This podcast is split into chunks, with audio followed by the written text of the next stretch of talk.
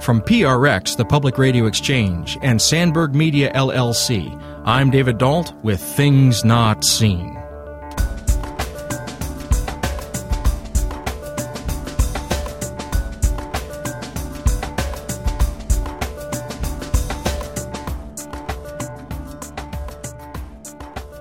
On today's show, we welcome back Todd Green, religion professor and historian from Luther College in Decorah, Iowa.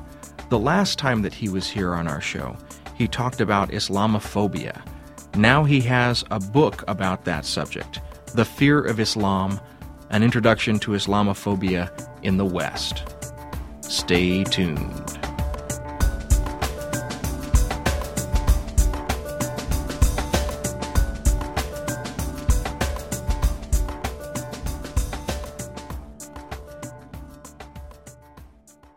This is Things Not Seen. I'm David Dault. Our guest today is Todd Green. Dr. Green is Associate Professor of Religion at Luther College in Decorah, Iowa. In 2010, Professor Green was invited by the Muslim Students Association to give a public lecture on the controversy surrounding the so called Ground Zero Mosque in New York City. At the time, Green had been researching the controversies surrounding the construction of new mosques, Islamic houses of worship, in Europe.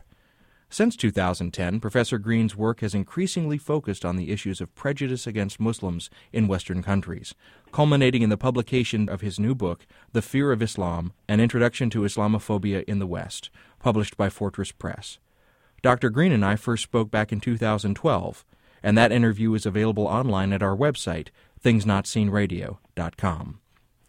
Professor Todd Green, welcome back to Things Not Seen. David, thanks for having me back. In our earlier conversations and in your book, you define Islamophobia as hatred and hostility towards Muslims and the fear of Islam and Muslims and the discriminatory and exclusionary practices that result. And so, as we begin this conversation, I wonder if you could flesh out that definition a little bit. What are we concretely talking about here in actual day to day politics and practice? That definition has two ways of going at it. One of them is about attitudes uh, that people in the West, particularly in the majority, the non Muslim majority, would have toward Muslims, or, or Islam as an inferior religion, as a religion that's prone to violence, uh, Muslims as a group of people toward whom discrimination should take place, it should be normalized, that there is some sort of inherent uh, clash of civilizations or cultures between Islam and the West. That's sort of what I mean by, by attitudes anyone who studies Islamophobia is not simply interested in what people are thinking about Muslims or what sort of anxiety they have. They want to sort of trace this into how this anxiety is actualized uh, in, in ways that will exclude Muslims from the mainstream or or result in discriminatory practices um, or, or worse. And so, in this approach to Islamophobia, we're sort of interested in restrictions on freedom of religion, such as maybe restrictions on hijabs or burqas in France, inability for Muslims in Switzerland to build minarets. Um, it could be the the wave of anti-Sharia legislation that has been uh, sweeping the United States since 2010 in Oklahoma, and now that a majority of states are, have been at least wrestling with this kind of legislation. It could be Muslims being targeted by law enforcement, um, FBI or the NYPD uh, or the NSA here in the United States when it comes to being uh, particularly prone to suspicion, and there needs to be more surveillance, more infiltration of mosques and, and communities, and that sort of thing. And finally, David, we're even talking about violence against Muslims, hate crimes against Muslims, vandalism against mosques, and unfortunately, uh, uh, murders as well. Well, and so thank you for giving us a little bit more about the concreteness of, of what you mean when you say Islamophobia. And one example of Islamophobia, perhaps, that has been in the news recently has been the, the recent Supreme Court decision around uh, Abercrombie and Fitch. And I wonder if, if you have anything to give our, our listeners a little bit of background about what was going on there. Well, it's, it's kind of a tricky case in some ways. It's more it's about uh, freedom of expression, freedom of religion in, in the workplace, and to what extent is it fair for an employer to prohibit, say, in this case, a, a young Muslim woman from wearing uh, certain kinds of dress or clothing that reflects her own religious convictions because it doesn't sort of coincide with the uh, the company in question. In this case, it's, you know, it's a clothing company we're talking about. And many Muslims and Muslim uh, civil rights organizations in the United States were thrilled that decision. And not, not that they're trying to hammer or, or, or uh, come down too hard on companies in terms of wanting to create a certain ethos when it comes to their customers. But certain kinds of assumptions that are made about Muslims are oftentimes not sort of translated into other religious communities, and so that um, uh, a young Christian woman wanting to work for the same company wearing a cross or maybe wearing certain kinds of clothing wouldn't raise the same kind of attentions as, say, uh, a young Muslim woman who would want to work for this company but wear a hijab.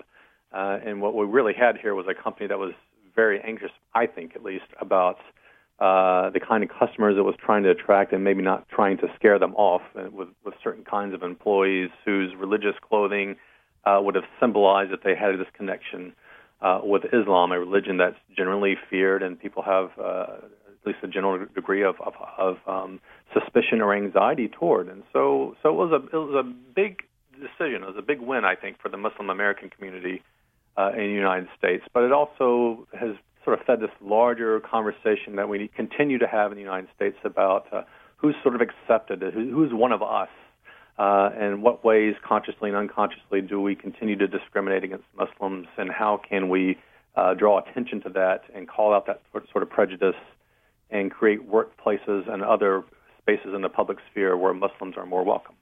And so our listeners are clear when we're talking about this term hijab, what does that mean particularly? Well, there are different kinds of uh, modest clothing that Muslims traditionally wear. Um, a hijab, for layperson's terms, is is a, a headscarf um, that covers the head but leaves the, the face exposed, as opposed to say burqa or niqab that tends to cover almost the entire face, maybe or maybe not leaving an opening for the eyes. That garment is, or those two garments, niqabs and uh, burqas, are actually quite rare in the West. Uh, not many Muslim women wear those, but a hijab covering your your um, your hair but leaving the face exposed. That's a, a fairly common garment that you would find uh, Muslim women wearing.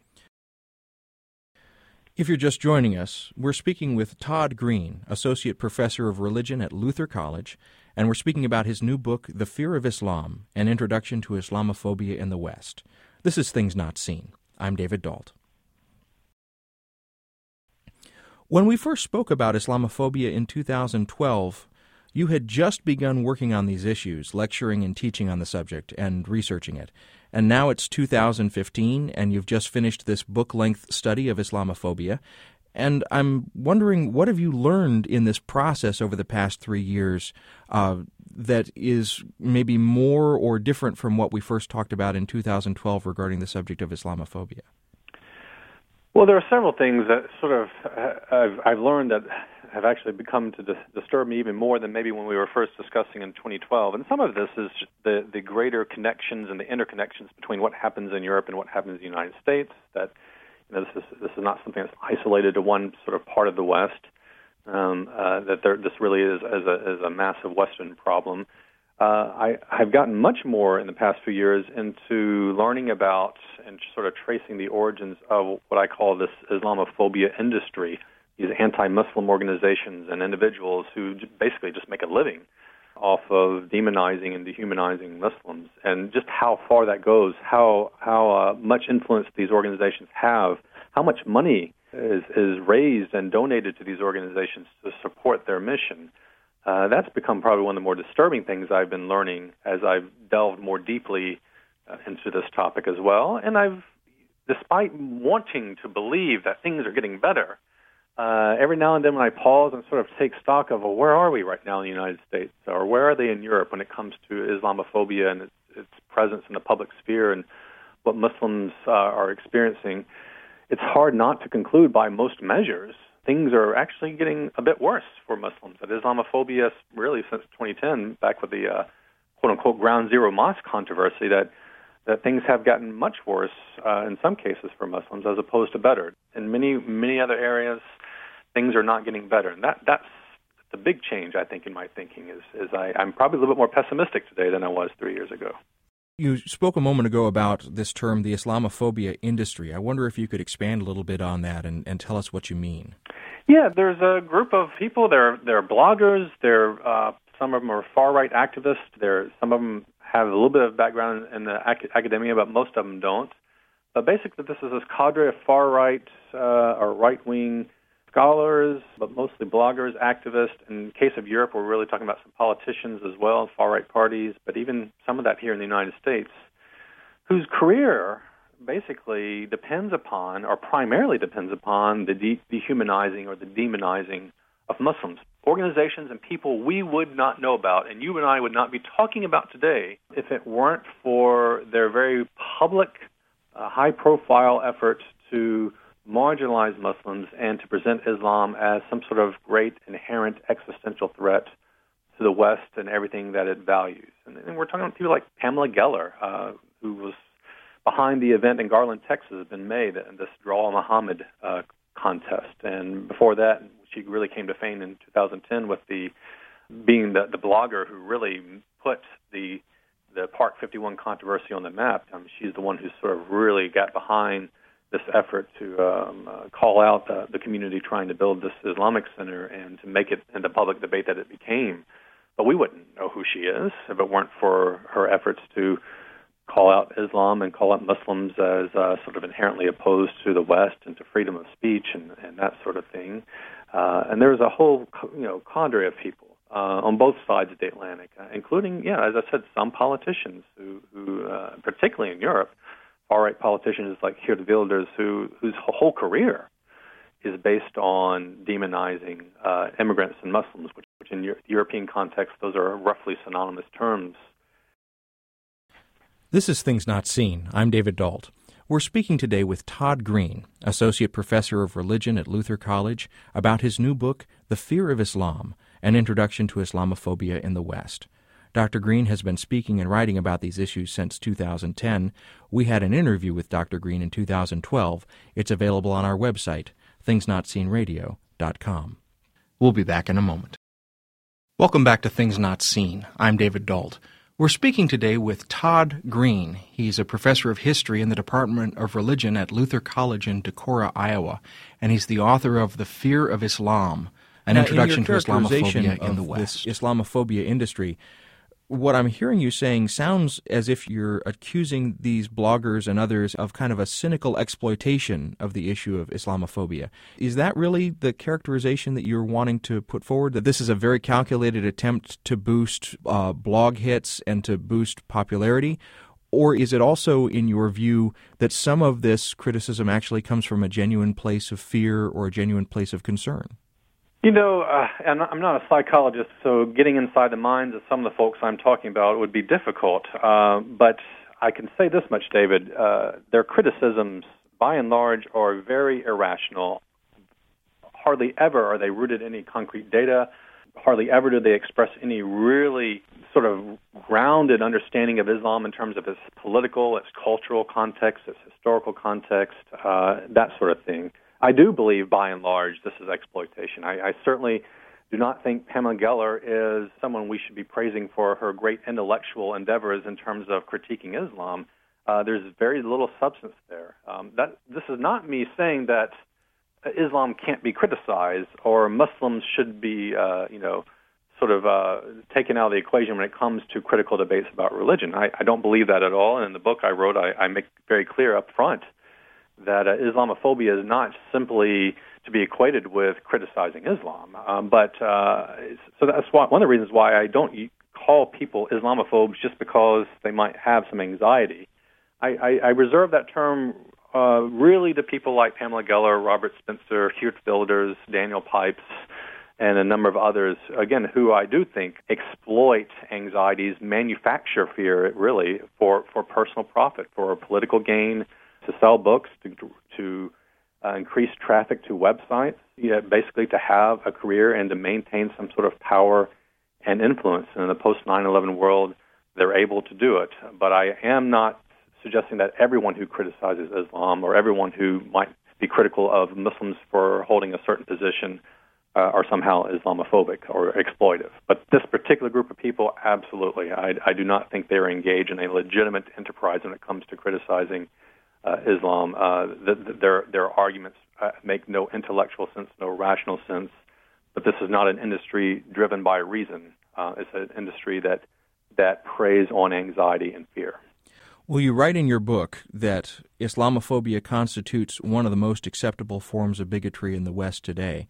And if I'm hearing you correctly in, in your answer, when we're talking about Islamophobia, we're not talking about anxiety about Islam that might that might come to a general person who is informed about the religion, but rather if I'm hearing you correctly, this particular group of people is reducing Islam to a series of stereotypes and is sort of picking the low hanging fruit of bigotry here in the West and using the, the simplification of Islam to attack that simplified Islam. That's why your characterization is that this is an exploitative exercise. Have I heard you correctly? Yeah, absolutely. They, they are they're basically cherry picking, if you will, uh, you know, data or in most cases just stories they might hear stories in Egypt, stories in Yemen, it doesn't matter, um, that are involved maybe the most extreme fringes of the, the global Muslim community and present those as this is, this is basically what it means to be Muslim. This is normal.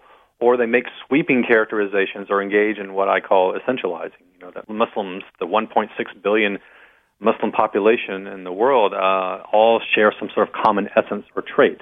Um, so someone like Ayaan Hirsi Ali would would say that Islam at its core is a violent ideology, right? So she, she will constantly make statements like that, as opposed to to analyzing what do 1.6 billion people actually believe. Which you know, for a scholar like me, uh, the short answer is they believe a lot of different things when it comes to violence. Or Hirsi Ali might say that uh, you know. Islam is inherently oppressive toward women. It's inherently it encourages violence towards women. It tries to keep women subjugated.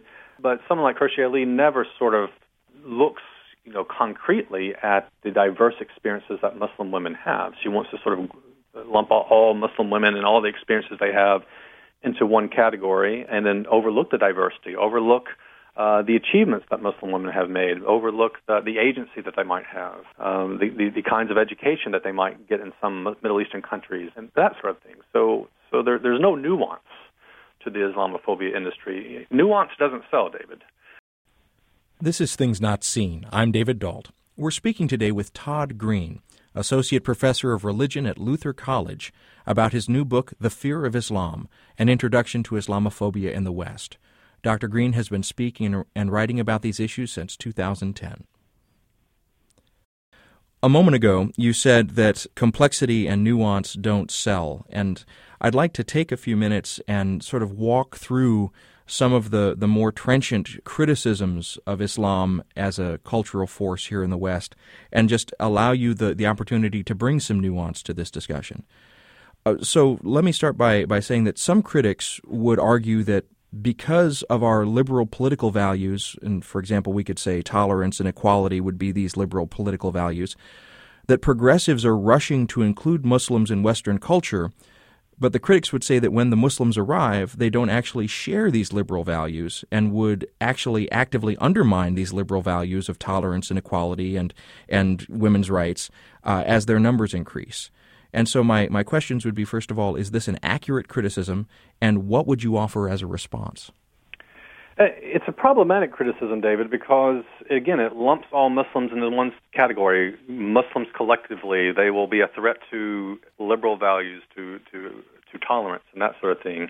When in fact, you know, there are diverse communities of Muslims in the United States, and Canada, and, and Western Europe, who have very diverse views on many of these these issues. Uh, you know, I'm not someone who's going to say you're not going to ever find a Muslim in the United States who doesn't uh, have um, you know some sympathy for ISIS. Yeah, but Muslims do exist in the West uh, that have such sympathies, or that there are, aren't Muslims in the West that sometimes uh, have uh, patriarchal views when it comes to women. Of, of course, there are. You know, so you know, I, I'm not someone who denies such things, but I, I'm very wary of arguments about let's include or not include a group of people because we sort of lump them all into one category, and therefore we think we can draw conclusions about what they do and don't believe. That again is sort of the building block of Islamophobia. Uh, the idea that Islam is, is monolithic, that that all Muslims are monolithic, that if I've met one Muslim, I've met them all, uh, and they must all hold the same viewpoints, and that's not true.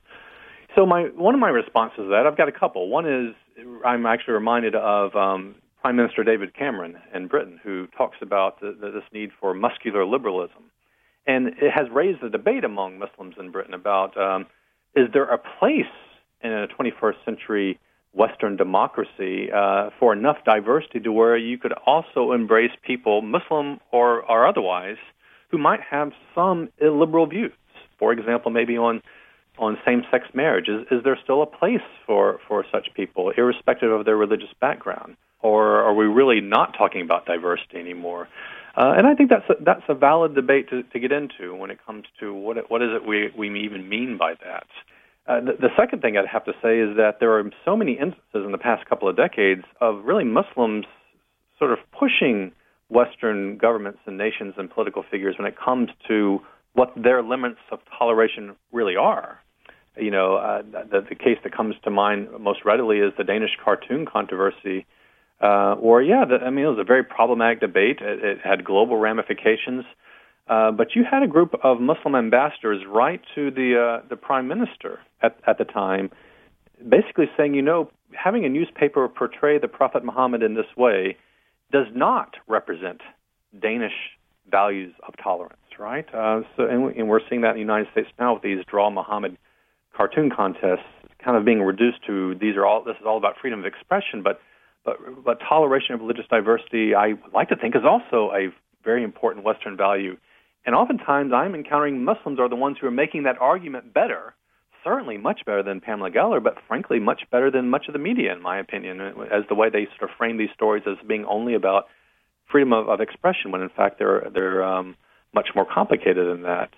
But uh, you know, the, the other thing I have to say is that you know those kind of criticisms that you you, you mentioned just don't address concrete realities on the ground. A, a common criticism I hear, for example, is that Islam doesn't promote women's education, uh, that it, it sort of encourages women to be subjugated. You know, men are the ones who get an education, men are the ones who go out into the workforce, et cetera, et cetera. So if we're going to reform Islam, we need to really focus on trying to, to challenge this religion and this community to promote women's education better.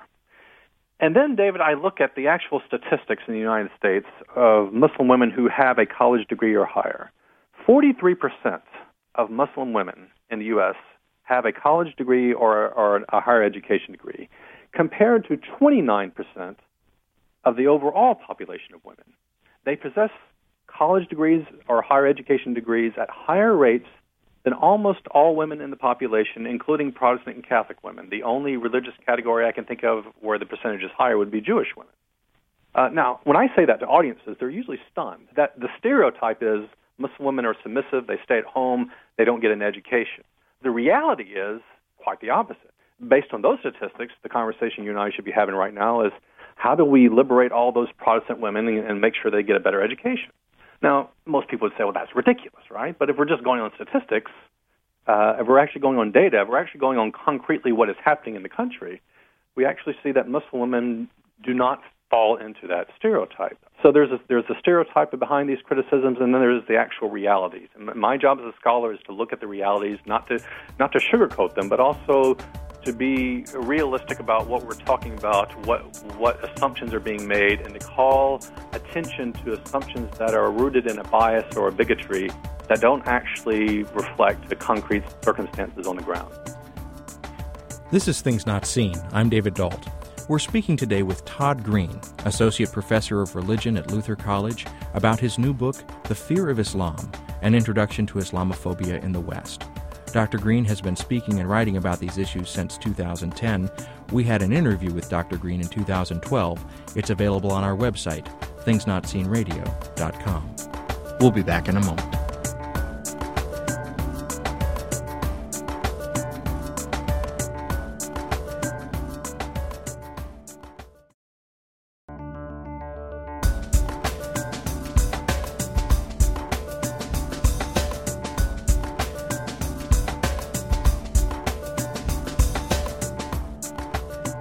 This is Things Not Seen. I'm David Dault. We're speaking with Todd Green, Associate Professor of Religion at Luther College, about his new book, The Fear of Islam An Introduction to Islamophobia in the West. Dr. Green has been speaking and writing about these issues since 2010. We had an interview with Dr. Green in 2012, which is available on our website, thingsnotseenradio.com. Let me then shift to a second criticism and, and get your reaction to that, because other critics would claim that Islam is actually not a religion at all, but rather is simply a political movement that is bent on some sort of uh, either undermining or taking over of of Western political processes, and therefore those that make this criticism would argue that we should not afford Muslims First Amendment protections that cover practices of religion. So, how would you respond to that criticism? Yeah, I think that's a very uh, shady argument, um, and really, what's going on there is the is, is the attempt to, to to make legitimate the discrimination against Muslims. You know, as, as it stands, the way the uh, the First Amendment is often interpreted, if a Muslim community wants to build a mosque, you know, by law that should be compared to the, the efforts of Christians to build a church or Jews to build a synagogue, right? It's a religious community wanting to build a house of worship, and if they follow all the local zoning laws and other other uh, procedures that they must go through, you know, they should be able to build a mosque if they have the funds to do so. Then you get some who would make the argument of no, let's not have allow Muslims to build a mosque here because they don't they shouldn't benefit from uh, the First Amendment and free exercise of religion because this is not a religion. Uh, therefore, we should be able to discriminate against them because this is a really uh, about a, a political ideology bent on conquest mosques aren't really houses of worship, they're terrorist training centers, et cetera, et cetera, right? This is not about concretely who Muslims are or how they understand themselves as uh, people who are religious, um, but these are efforts to sort of circumvent the First Amendment. The First Amendment makes it very difficult to uh, to discriminate against Muslims based upon religion. But if you can categorize it as something else, uh, then this this is your your chance to make it very difficult for Muslims to to have the same freedoms and the same opportunities that other religious communities have. And David, I've seen this over in Europe too. This was the same argument in Switzerland used against Muslims in the campaign to ban minarets. And, and for your audience, I, I can explain briefly that minarets are, are the towers usually attached to mosque. And in many Muslim majority countries, this is where the call to prayer would be issued from. Uh, in, in Europe, they're mostly ornamental. Uh, you don't, you rarely would hear the call to prayer issued from a minaret in Europe. But in Switzerland, they were banned in 2009, and the political party that led that campaign to ban them, the Swiss People's Party, in their campaign to ban minarets, they made the case, or one of the cases they made was that, well, we're not really dealing with a religion here. We're dealing with a political ideology bent on conquest, and, and, and to that extent, then minarets really aren't religious symbols, they're political symbols. And, and, and when you're making that case, what you're really trying to do is say, is say to the broader population, oh, by the way, if, if you think this is discrimination, don't think that. This is not a religious community we're dealing with. So you're off the hook. Uh, in, in the case of Switzerland, you know, you, you can go to the polls and vote ag- uh, against minarets and prohibiting Muslims to be able to build them, and, and feel good that you haven't violated the Western commitment to freedom of religion. Here in Chicago, my work takes me into the orbits of a great many evangelical organizations. And in speaking to them about Islam, oftentimes they are very welcoming of Muslims in the country because their intention is to evangelize them. And uh, you you are a Christian, I'm a Christian. We're both let's let's own that here in this conversation. So in one sense, you know, we are under the great commission to evangelize. But I wonder how do you view both this desire on the part of some evangelicals to welcome Muslims to evangelize them that's the first question. And then the second question is how do you view the Christian responsibility of evangelization uh, with regard to Muslim peoples? Oh no, those are very good questions, and in many ways they're they're they're theological questions, right? So you know, is is you know, is it a legitimate sort of enterprise for Christians to, to engage in to try to convert people to the Christian tradition, whether they're Muslims or anyone else? I mean, this is a question that can be directed at Muslims uh, or it can be, you know, really t- towards anyone that, uh, say, evangelical Christians might be wanting to evangelize. You know, uh, if we were talking about this more in a political or cultural sense, you know, my, my answer would probably be the same. I'm 100%, you know, for the right for evangelical Christians or any Christian to get out there in the marketplace of ideas and try to persuade people that they have a better way of viewing the world and and and a better way of living in the world. Um, I would defend Muslims too, you know, and when it comes to whatever a- uh, efforts they might have to proselytize, and, and you certainly can encounter Muslims who will proselytize right back, you know, and you probably know that from some of your work. So, um, so I certainly support the right. Theologically, you know, I'm I'm not. Uh, you know, there, there's there's a, a whole set of literature on this in terms of the kind of theology we're engaged in, theologies of religious pluralism and How should Christians view people of other religious traditions, Muslim or otherwise? And I, I am not an exclusivist, so I'm not someone who believes that someone has to convert to and embrace the Christian religion uh, and be a follower of Jesus Christ in order to quote unquote be saved or to encounter the fullness of truth or anything along those lines. Um, so uh, it's, it's not it's not an enterprise personally, David. I would ever want to engage in, though I'm certainly supportive of the right of evangelical Christians to, to do so. Uh, in fact, when it comes to interfaith dialogue, David, I'm I'm much more wanting to encourage different religious traditions here in the United States to to find ways of dialoguing that at least allows for the possibility that my my neighbor, uh, my religious neighbor, has something to teach me, uh, even if I even if I was someone who still held on to this notion that my religious tradition was was the best way.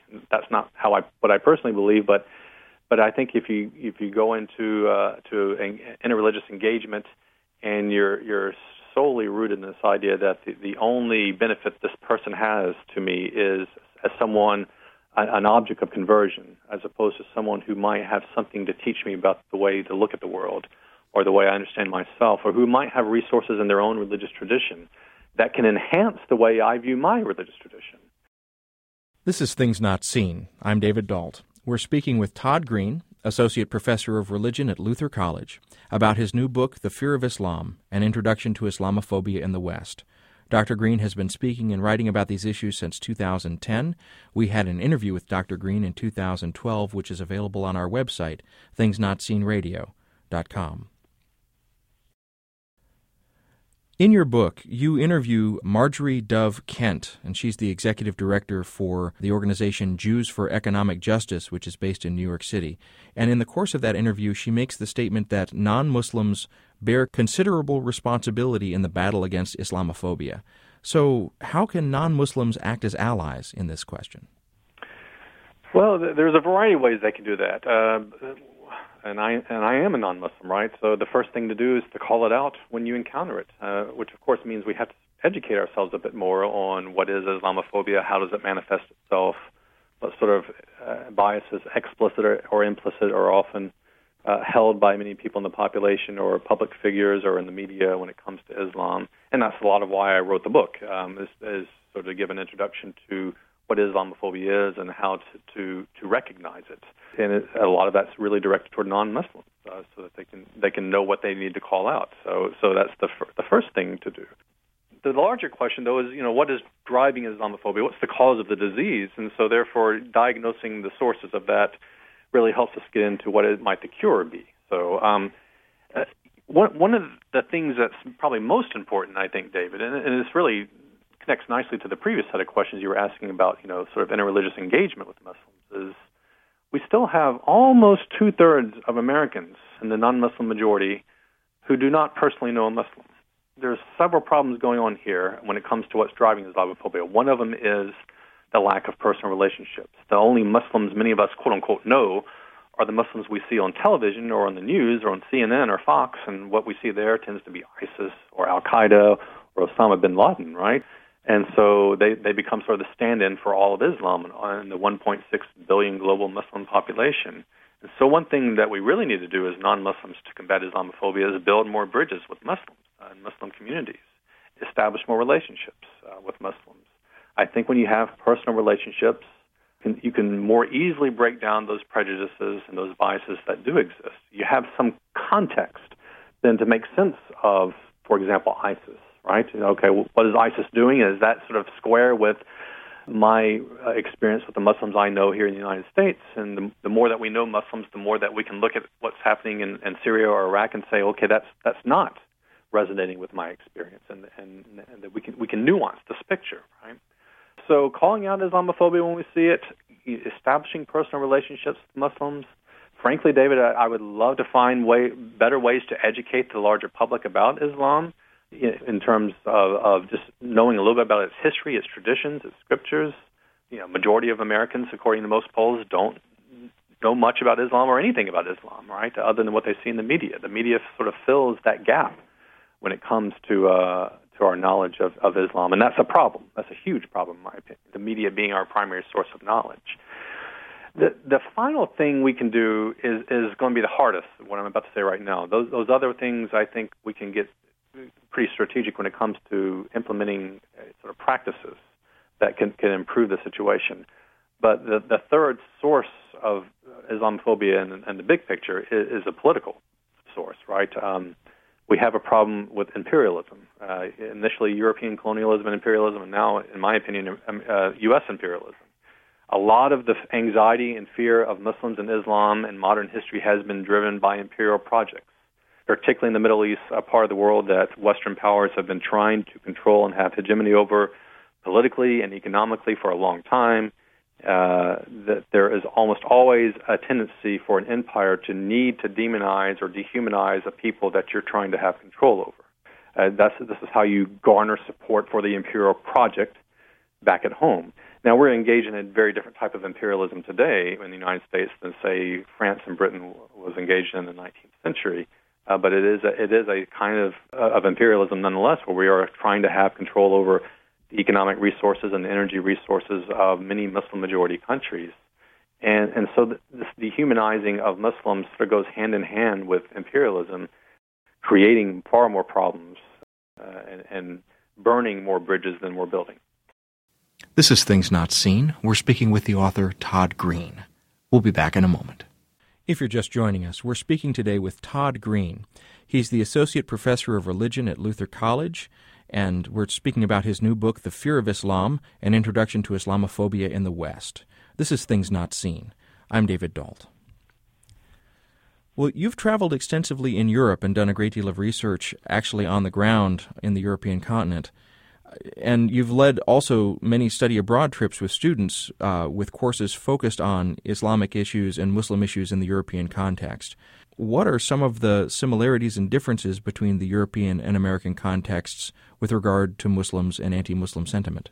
The greatest similarity, David, between the, Europe and, say, the United States when it comes to what Muslims experience. I mean, you know, the, the general misgivings about Islam is sort of being at odds with Western values and Western commitments. I mean, that, that dialogue and discourse is there in Europe just like it is here in the United States. Muslims are sort of being you know, more prone to suspicion when it comes to not being loyal to their country, maybe being prone to violence. The, the, the counterterrorism sort of efforts that you encounter in Europe and the United States, they, there actually are some similarities between the two, and, and you know, Muslims as objects of suspicion, uh, Muslims having mosque infiltrated by uh, by counterterrorism people, by uh, we're learning increasingly in the United States by informants um, you know, you know there, there, there's this idea that that Islam and Muslims on both sides of the Atlantic are, are always objects of suspicion. Uh, you know, to hear Muslims in Britain or Germany or, or Sweden articulate that anxiety, and to hear that in the United States, I mean, you, you're it really is very similar sort of misgivings and experiences they have there. Um, some of the differences, particularly in terms of demographics with Muslims in, in, in Europe, uh, are a few. One Muslim and immigrant it tends to be again largely synonymous terms. I'm not saying that's that's actually accurate always, but there's this idea of thinking of all almost all Muslims in Europe as immigrants, when in fact there are many Muslims uh, in Europe today who, who whose families have been there two or three generations. And in fact, the problematic language of second generation or third generation Muslim or whatever, I mean, it's it's a it's problematic language. At what point does does, does a Muslim in Denmark just become a Dane? as opposed to why I'm a second generation or he or she is a second generation Muslim in Denmark. You know, that when when Denmark is the only country they've ever known. They were born there and they were raised there and they were educated there and they work there. Uh, they have a family there. Um, so, but but the larger discourse still sort of connects all Muslims with foreigners. Um, and even though, uh, and my students picked this up pretty quickly. Most of the Muslims we interact with, uh, they they were born and raised in these countries, right? So they're they're not foreigners as such. They're, you know, we got other issues of race and racism that might be at work where they might look foreign to the white majority, but but in terms of their home, uh, their their home is Denmark. Their home is Belgium. It's, it's not Morocco. It's not Turkey. The other big difference is is um, the socioeconomic sort of status of Muslims in Europe, which I think exacerbates some of the tensions that exist in Europe. Um, Muslims in Europe tend to be much further down the socioeconomic ladder than they are in the United States. In the United States, Muslims tend to be quite well educated as well, if not better educated than, than the overall population, as we were just talking about a while ago with Muslim women. Um, they, they tend to work in, either in the middle class or upper middle class, tend to have quote unquote white collar jobs. In Europe, this is very very much the opposite. Uh, they, they they tend to have much higher unemployment rates. Um, they're they're less educated than the overall population. Um, they they uh, they they struggle a lot more economically and and this sort of adds, I think, to the marginalization or feelings of marginalization and alienation that many Muslims in Europe have. And most polls sort of recognize that uh, many Muslims in Europe tend to have a much bleaker view of the future than Muslims in the United States have. Not because one experiences Islamophobia and the other does not, but but in terms of what does the future hold, Muslims in the United States tend to be much more optimistic. And I I personally think that the social economic status of the two communities makes a big difference. The other thing I can add about uh, Muslims in the United States, David, is that uh, you know the, the, it's a very diverse community, but we oftentimes forget that African American Muslims are, are make up almost a third of the Muslim population of the United States, and the presence of Islam technically goes all the way back to, to slavery. Uh, you know, anywhere from 15 to 30 percent of slaves that were originally brought over uh, from, from West Africa uh, probably had a, a Muslim background. And so African American Islam you know, has a very particular role in this history of Islam in the United States uh, that's not quite there um, with Islam in Europe. Have there been any situations that have arisen during your trips abroad that you'd like to tell us about? If there was a particular negative experience or a particular teaching moment that arose while you were there on the ground that sticks out for you? You know, I think what what always surprises my students, at least, and I've learned not to be so surprised by this anymore. But you know, that you know, but my for my students, oftentimes, you know, we're going all the way to Europe, right, to study this topic. But for most of them, this is the first time they've been to a mosque, any mosque, and for many of them, it's the first time they've interacted in any significant way with with Muslims. And what's interesting is that you know, in terms of negative experiences, there, you know, I can't think of any. The reason that's relevant, particularly to your question, is the perception uh, of Islam in Europe, particularly on this side of the Atlantic, is that you know there there are, this is a very hostile population in Europe, and there are all these no-go zones. I don't know if you remember back in January when Steve Emerson got on, I think Fox and said uh, talked about all these no-go zones in Europe, that places you can't go because there are these Muslim enclaves and Birmingham, England has now almost become this completely Muslim city, and just you know, again, made up stuff, right? And what's interesting about my students when they hear news like that is that we are going to these very places, these no-go zones that we're told that we're not supposed to go to. Uh, the you know East London, Brick Lane, um, uh, uh, Rosengård in Malmö, Sweden, or uh, Nørrebro in, in Copenhagen. These are neighborhoods known for having high populations of Muslims and immigrants where tourists aren't supposed to go, right? This is not a tourist area, right? These are dangerous places, according to some more conservative commentators here in the United States and, and even some in, in Europe. Um, but we spend the bulk of our time in these neighborhoods, interacting with people who are engaged in all sorts of, of social work and uh, some activism. And uh, we always feel welcome. Um, we always experience considerable hospitality. Um, we develop personal relationships, and we have never felt unsafe in any of these places. But again, the experience that we end up having gives us, gives my students particularly, an insight into, well, if we go to these very places that we're not supposed to go, they're called no-go zones, and experience all this hospitality, and then what's really driving that, that discourse about no-go zones, about Muslim enclaves and ghettos and, and, and places where non-Muslim white people aren't supposed to venture into, uh, and um, and they start to to understand firsthand the really the bigger problems when it comes to what some in the West imagine to be uh, big problems in Europe when it comes to um, the place of Islam or Muslim communities, and then the realities on the ground, which are not that at all. Well, Professor Todd Green, I always enjoy speaking to you. Thank you so much for joining us again here on Things Not Seen. Uh, David, thanks again for having me. I've enjoyed it as well. Our guest today has been Todd Green. Dr. Green is Associate Professor of Religion at Luther College in Decorah, Iowa. In 2010, Professor Green began lecturing on Islamic issues when he was invited by a Muslim students organization to give a public lecture on the controversy surrounding the so called Ground Zero Mosque in New York City. Professor Green's work has increasingly focused on issues of prejudice against Muslims in Western countries, culminating in the publication this year of his new book, The Fear of Islam An Introduction to Islamophobia in the West, published by Fortress Press. Things Not Seen is produced by Sandberg Media LLC. We're distributed nationally by PRX, the Public Radio Exchange. Today's show was recorded at WBEZ at their Navy Pier studios overlooking Lake Michigan. WBEZ is not responsible for the content of this program. Additional production for this week took place at the studios of the Chicago Sunday Evening Club here in the Chicago Loop.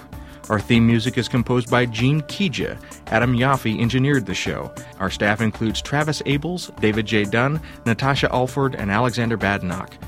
You can follow us on Twitter at Not Seen Radio. Visit us on Facebook and like our page to receive regular updates about the show and to find out more about upcoming guests.